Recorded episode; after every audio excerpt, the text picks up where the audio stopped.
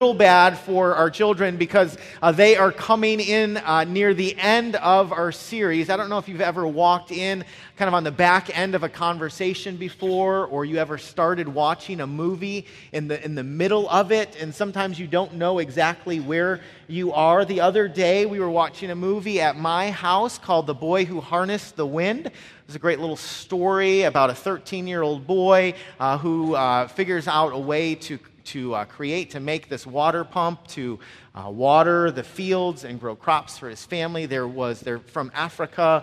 Uh, they were experiencing uh, a drought. And so my wife and I are watching this movie, and Cademan, my oldest son, comes in about halfway uh, through and he starts asking questions. He's like, Who's that? And we're like, Well, that's it's the main character. He's, uh, he's 13 years old. And like, he's like, Well, where, where is he right now? It's like, Well, he, he's at school. And they're like, Well, why, why is he not in class? It's like, Well, he couldn't go to school anymore because his parents couldn't afford to pay for it. And so he, he wasn't allowed to sit in class anymore. And so he's in the library. And he's like, Well, what is he doing in the library? And it's like, Well, he's, he's studying energy. He's trying to figure out a way to make this water pump to water the fields. He's like, Why does he want to water the fields? And then after about seven or eight questions, you're like, You missed the whole thing. Like, you're just coming into the middle of the story and you don't understand what's taking place. I don't know if you've ever done this before. And so, kids, it might feel a little bit like this morning you are coming into uh, the very middle or maybe the end of a story. We have been uh, studying the life of Jesus from the Gospel of Mark, and we've asked the question who is Jesus?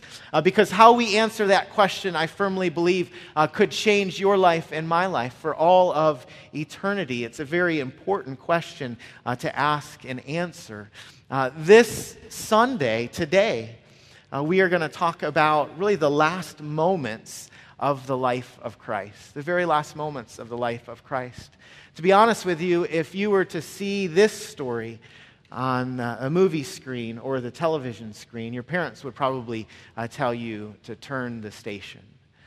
Um, this is one of those things that when we read about it this morning, it might be one of those stories that your mom or your dad uh, actually tells you to close your eyes um, because it's kind of, uh, it's kind of sad.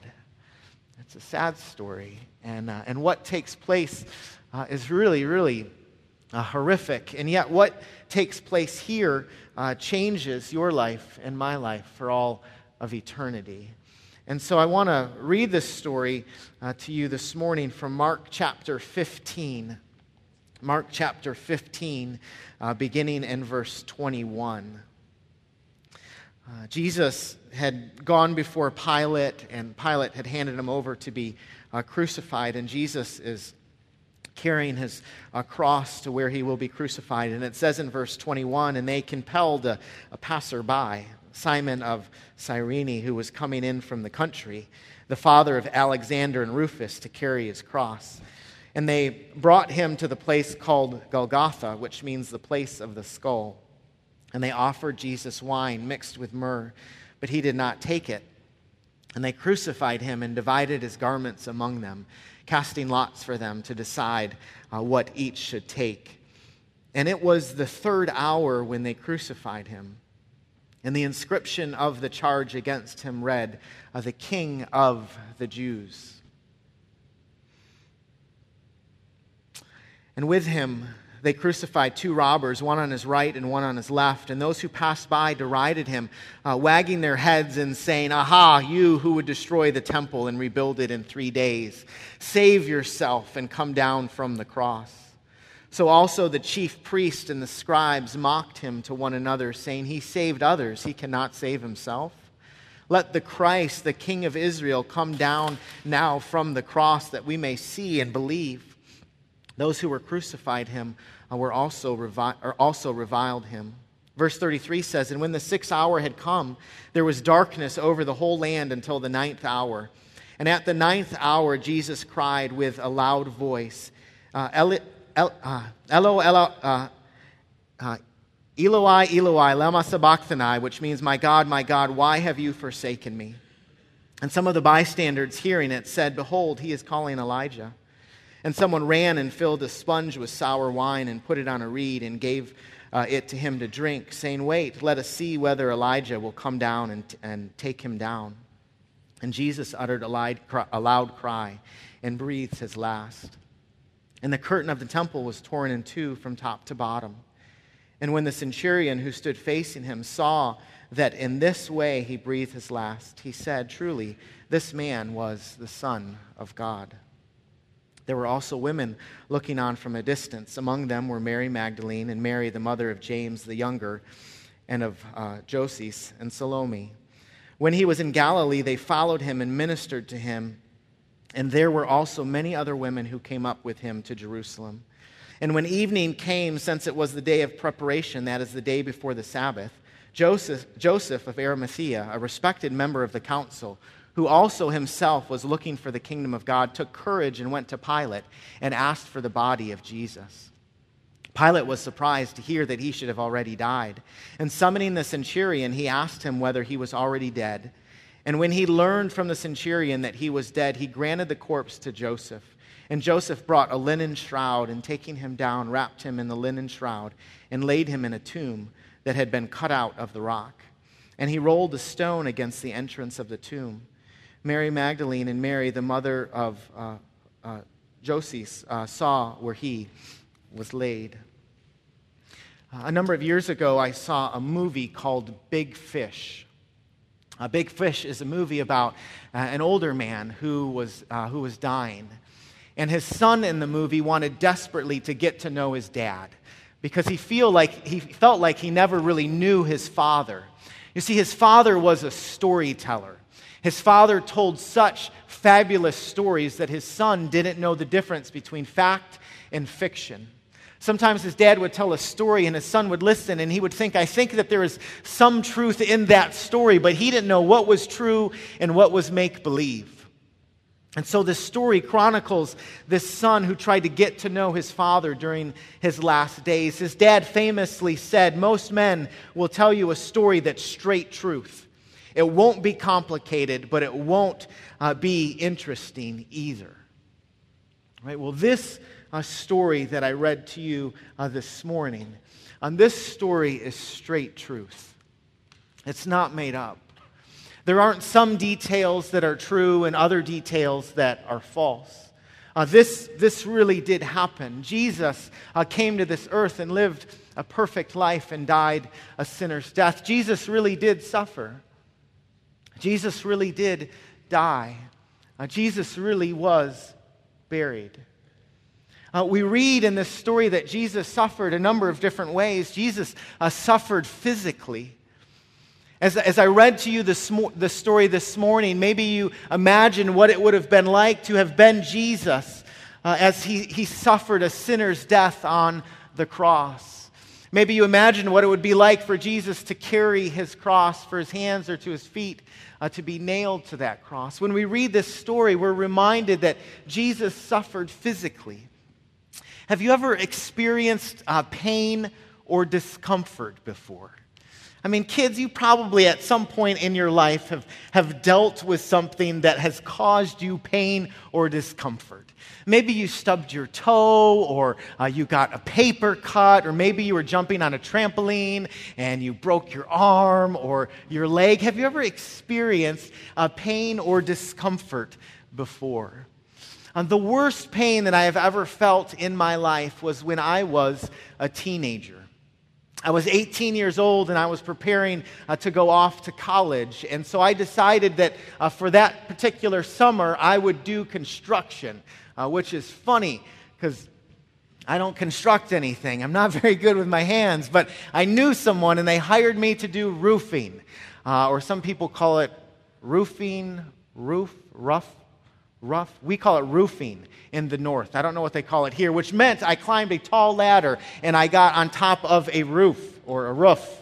Uh, and I would put shingles on top of my shoulders and carry them up the ladder. I was young and foolish, and I, risk didn't bother me. I worked with a dad and his son. The son uh, had lots of energy. He was a young guy, and he knew what he was doing. I was also young. I had a lot of energy, and I did not know what I was doing. And so I just did whatever this other kid did. And one particular hot summer day, he took off his shirt because he wanted to work on his tan. It was hot, and I thought, well, that seemed like a good idea to me. So I also took off my shirt and I worked for about 30 minutes.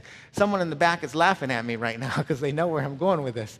I took off my shirt for about 30 minutes and he looked at me and he's like, uh, James, you need to put your shirt back on. And I'm like, Why? Like, I'm working on my tan. He's like, Dude, you're red. Man, you are red. He goes, You have a sunburn. I'm like, You're kidding me. And so I put my shirt back on. I went home, and later that night, I looked in the mirror, and this is what I saw. I had turned into Bob the Tomato. But it wasn't so bad at night. When I went to bed, I woke up in the morning and I was in such excruciating pain that I literally got in the shower and turned the water on as cold as it possibly could go. And I called the doctor while I was in the shower. I was crying. I was bawling. I it was the only time in my life where I'm like, sweet Jesus, like, please come back. If you come back, I know I hadn't been married yet. I'm like, you can come back now. I don't care. Like, Jesus, I want you to come. Like, make the pain stop. It was so excruciating for me. Have you ever felt excruciating pain before? Oh, it hurts so badly. It is so miserable. I, I tried to, to think Jesus, Jesus experienced excruciating physical pain. I can't even imagine it. I read the story, and it just seems, uh, in many ways, just to be a, a, story that happened some 2,000 years ago. I've read these verses a hundred times in my life, and yet I am reminded that Jesus experienced excruciating physical pain. Jesus also experienced emotional pain. Jesus had pain uh, emotionally, like you and me. He, he felt emotion. He was, he was happy and he was sad and, and he was disappointed. And I think there were times uh, in his life when he probably experienced some sort of, of maybe embarrassment or when people said things about him um, that were not true. It probably didn't sit well with him. You wouldn't know it from just reading the text, but it says here that when Jesus was crucified, they, they divided his garments among them. Oftentimes, when a criminal was crucified on the cross, uh, they, would, they would strip him naked, and people would walk by, and it was so shameful for someone.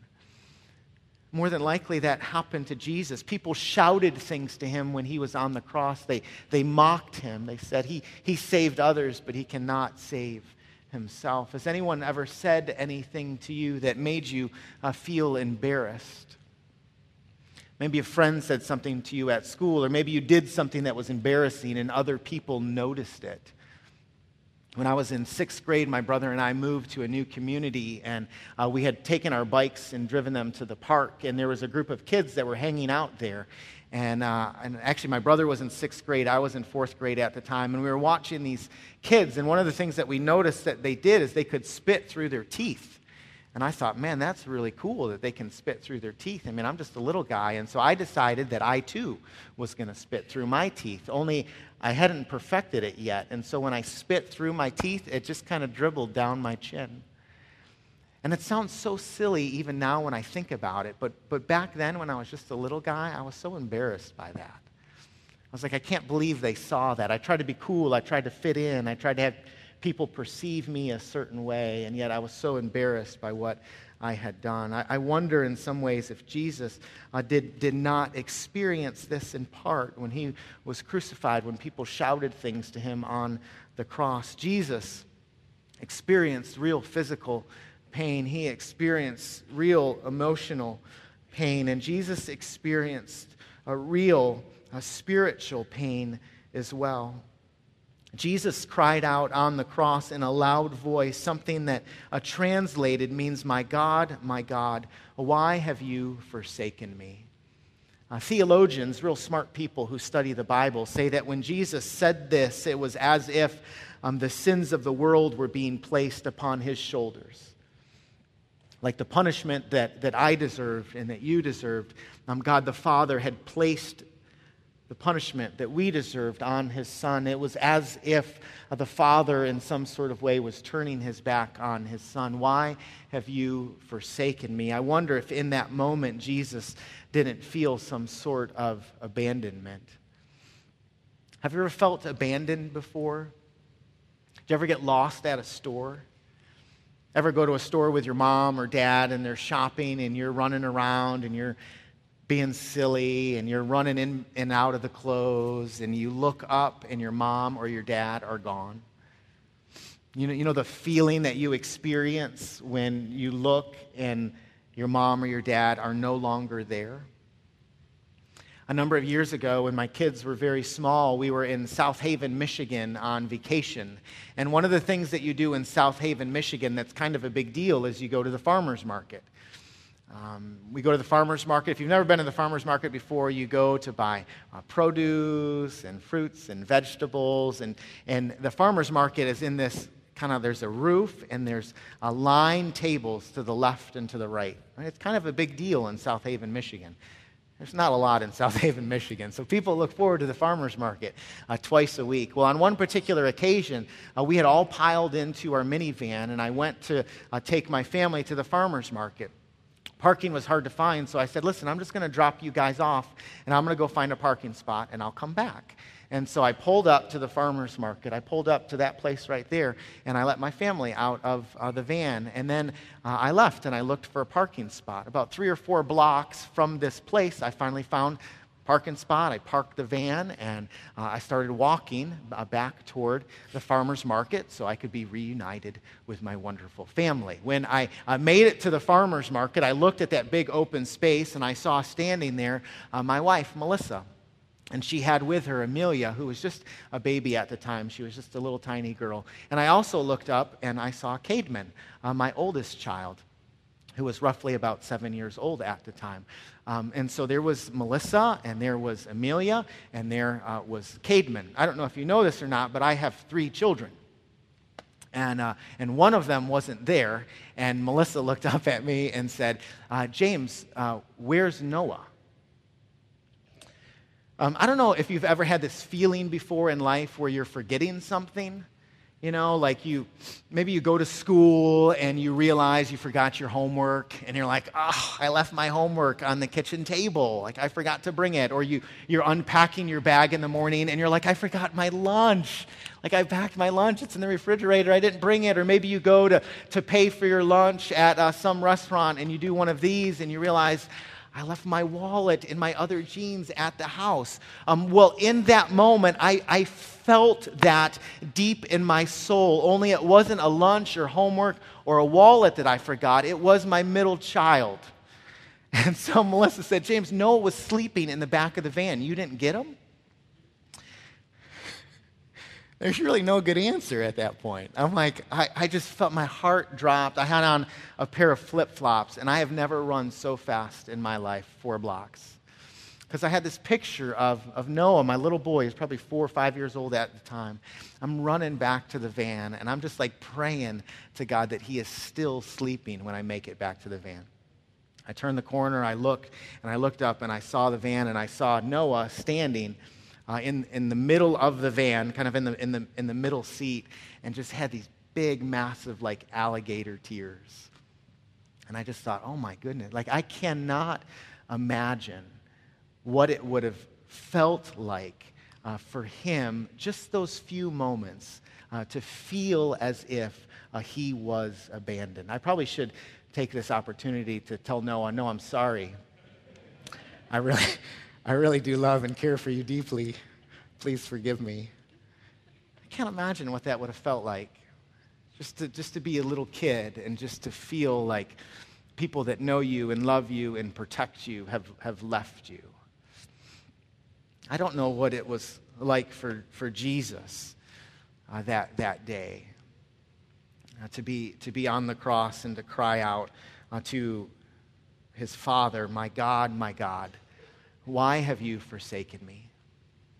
My Dads don't do that, right? I mean, dad, I mean, we're dads, like we come to the rescue of our kids. We love our kids. We pour into our kids. We protect our kids. We're, we're there for our kids. Yet in this, in this moment, Jesus is crying out to God and saying, Why have you forsaken me? Jesus, Jesus experienced real suffering he experienced real physical suffering and emotional suffering and, and spiritual suffering. He, he really uh, did die, he really was uh, buried. And when I read this story, I, I, think to myself, or I ask myself, uh, why?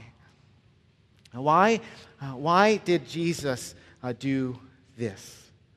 Why did he do this? This is a, a question that we wrestle with as uh, his people. And so this morning, I just I want us to, to think together about one thing that this story teaches us about us. Right? One thing that this story teaches us uh, about us, about humanity.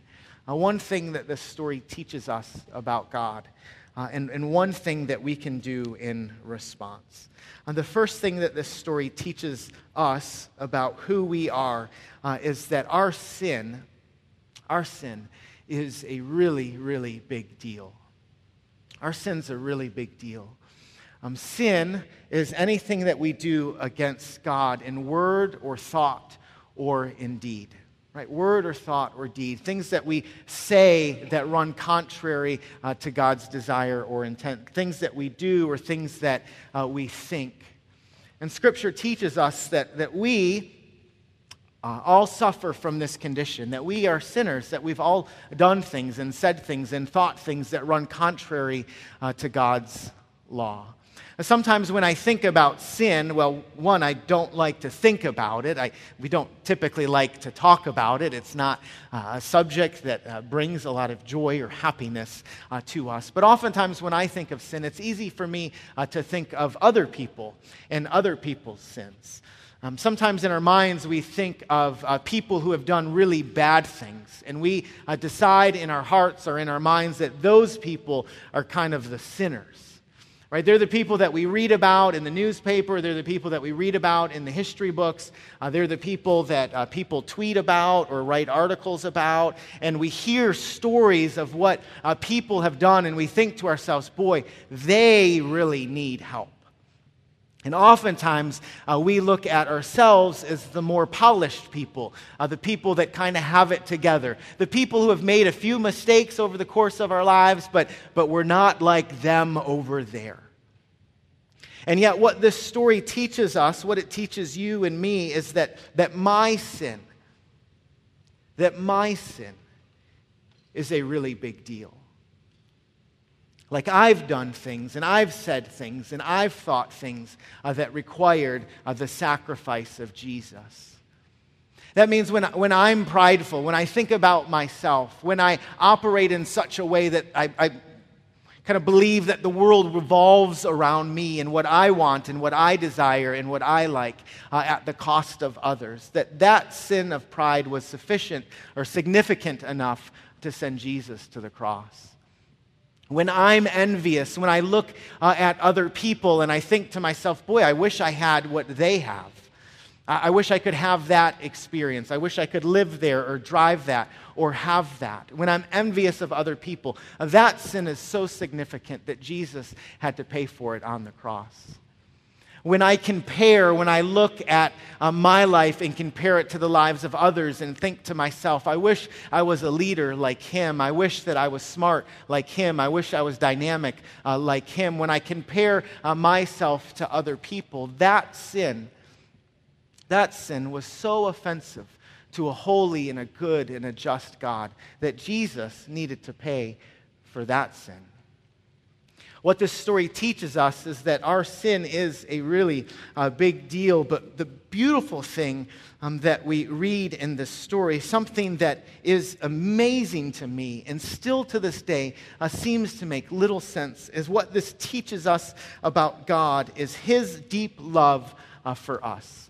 His deep love for us. Listen, we live in a world that basically says if you behave and perform, you will be rewarded right? If you follow the rules, if you're not disobedient, if you do what is asked of you, then uh, you will be rewarded. Then good things will happen to you. Then uh, God will be pleased with you. But this story teaches us just the opposite. Uh, scripture teaches us that while we were yet sinners, while we were still sinners, Christ died for us. God demonstrates his love for us in that while we were sinners, Christ died uh, for us. Not because of our performance, not because we followed the rules, not because we earned it or deserved it. Uh, it simply was an act of grace. It simply was an act of love. How much, how much does the Father in heaven uh, have to love you, to give you his most prized possession? You see, this story does teach us about the weight of our sin, but it also shows us uh, the beauty of God's love for us. And it also teaches us that God wants us to respond to Him in faith. God wants us to respond to Him in faith. God wants us to know Him and to trust Him and to love Him, to live the kind of lives that say, God, whatever you want me to do, I'll do it. Uh, wherever you want me to go, I'll go. Whatever you ask me to do, I'll do. Uh, because God has loved us so much with a radical, a radical love that we respond to Him uh, in faith. And so, my prayer for you, my prayer for you, kids, is that you might respond in faith uh, to a God that has demonstrated his love to you uh, by sending Jesus to die uh, for your sins. In Christ Point family, my prayer for you and for me is that we too would respond in faith. Uh, that, that we, like uh, the centurion, like the soldier, would look uh, to Jesus and say, truly, this man uh, was the Son of God. Do you know him? Uh, do you know that, that Son of God, Jesus, who lived a perfect life and died a sinner's death for you? Uh, I pray that you might. Would you pray with me? Father God, thank you so much for, uh, for loving us. Thank you so much for demonstrating uh, your deep love for us and sending uh, your son Jesus to live a perfect life and to die a sinner's death.